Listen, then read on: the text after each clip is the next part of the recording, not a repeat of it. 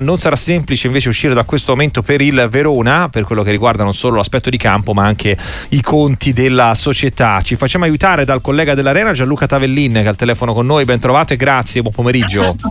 Buon pomeriggio a voi. Eh, perché eh, questo segnale che è arrivato, pronti via subito la cessione di Ian, altri a breve, se non sbaglio, ne arriveranno, significa che c'è una grande esigenza di, di far cassa in casa Hellas? Eh?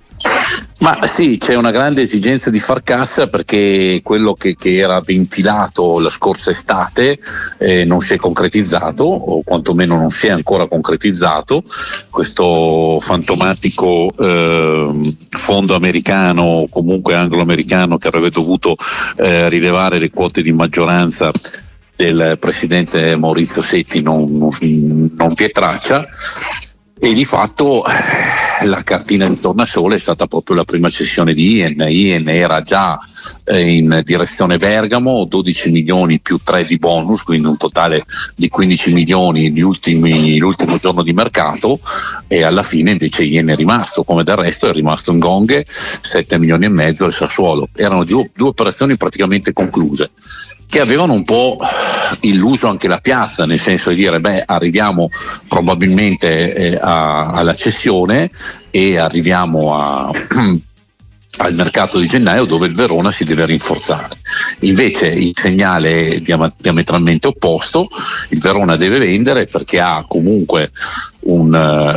Uh, un buco di 11 milioni e 700 mila, questo è, dato dal, dal, bilancio pubblico ed è, è, chiaramente il bilancio negativo più importante della gestione Setti. So che chiaramente si sta discutendo molto dei, dei, dei milioni dell'Inter no? e fa sorridere mm. questa cifra, però per una, eh, per una, formazione come quella del Verona e per un presidente che di fatto vive di calcio come Setti, queste sono, sono cifre da non, da non, da non sottovalutare. Poi chiaramente ovviamente eh, anche il Verona come tante altre società ha tantissimi ingaggi che sta ancora pagando con giocatori che non vengono, eh, non vengono schierati, penso all'australiano Rustic, penso a, al franco-tedesco Günther, sono tanti ingaggi che hanno, hanno anche un peso. Eh, Sogliano ha cercato chiaramente di fare i, le nozze con i fichi secchi, ha limitato moltissimo gli ingaggi, in quest'ottica deve essere eh, deve essere pensata anche la, la, la, la rinuncia in partenza a, a Verdi e, e, l'acquisire un giocatore come voi conoscete bene come Riccardo Saponara a parametro zero, insomma, cioè nel senso pagando solamente l'ingaggio. Tante altre operazioni avevano eh, portato a un'austerity generale. Poi negli ultimi giorni di mercato questa virata del presidente che aveva detto a Sogliano no, Gong e Ian rimangono perché probabilmente si doveva concretizzare questo arrivo. Ora eh, le, le, la querella tra Seppi e Volpi va avanti da, da anni ormai con uh, a colpi di, di avvocati, eh sì. di sentenze e, e, quindi quella è una spada di Damocle, si parla di un, di un debito di, di, 18 milioni che però uh, fino a questo momento, uh, almeno nel, nel, primo grado di giudizio, il Verona Uh, cioè Setti aveva vinto perché Setti ha sempre dichiarato che il Verona era, eh, non faceva parte di nessuna, di nessuna, scatola cinese ed era comunque eh, una realtà eh, chiaramente a posto.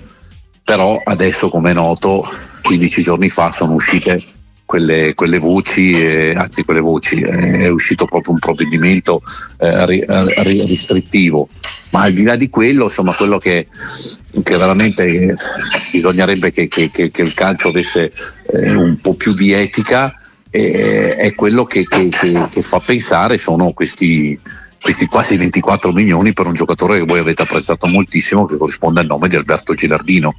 Cioè è, è impensabile che eh, nel, nel, caos del Parma all'epoca Gilardino era un giocatore del Verona, c'era chiaramente questo accordo su una possibile rivendita importante, non, non, so se riguarda, adesso devo andarmi a riguardare le carte, non so se riguarda proprio la cessione di Gilardino alla Fiorentina oppure di, la successiva cessione di Gilardino al Milan, mm. ma di fatto un debito diciamo abbastanza na- naturale sui 7-8 milioni non corrisposti al Parma, ok, per, perché aveva questa percentuale su una rivendita molto importante di Gilardino, si è tramutato per chi adesso eh, acquisterebbe il Verona a un qualcosa pari a 24 milioni di euro, perché chiaramente ci sono tutte le valutazioni del caso, gli interessi, more, certo. eh. le more, le situazioni che, che, giudiziarie che gli vanno appresso. Cioè, capite bene che, eh, ecco che per, per qualcuno che, che, che, che, fosse interessato all'acquisto del Verona si trova già queste un fardello non da poco ecco ma per eh. Eh, sistemare questa emergenza appunto l'unica risorsa diventa vendere giocatori Gianluca Tavellin l'Arena eh, già detto di Ian eh, i prossimi in ordine eh, sono anche quelli che mh, possono essere altrettanto che erano ad oggi altrettanto centrali nella squadra un esempio un Beh, ad esempio, eh. ad esempio sai, ad esempio lì adesso i procuratori fanno il loro, il loro gioco, no? cioè vanno dalla, dalla, società e gli dicono ma scusate qua eh, Terraciano è eh, in vendita, eh, Ian è andato, eh, Diao è andato, Ongla dovrebbe andare al Granada. Eh, ci sono altri nomi in lista di partenza. Io, procuratore di Gong, cosa faccio? Resto qui.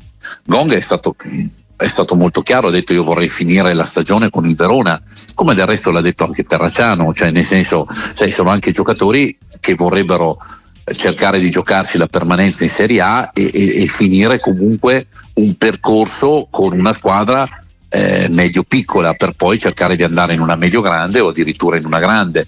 Però sei di fronte a queste eh, nuove, eh, per, da un certo punto di vista, esigenze di, di bilancio, bisogna capire che cosa accadrà.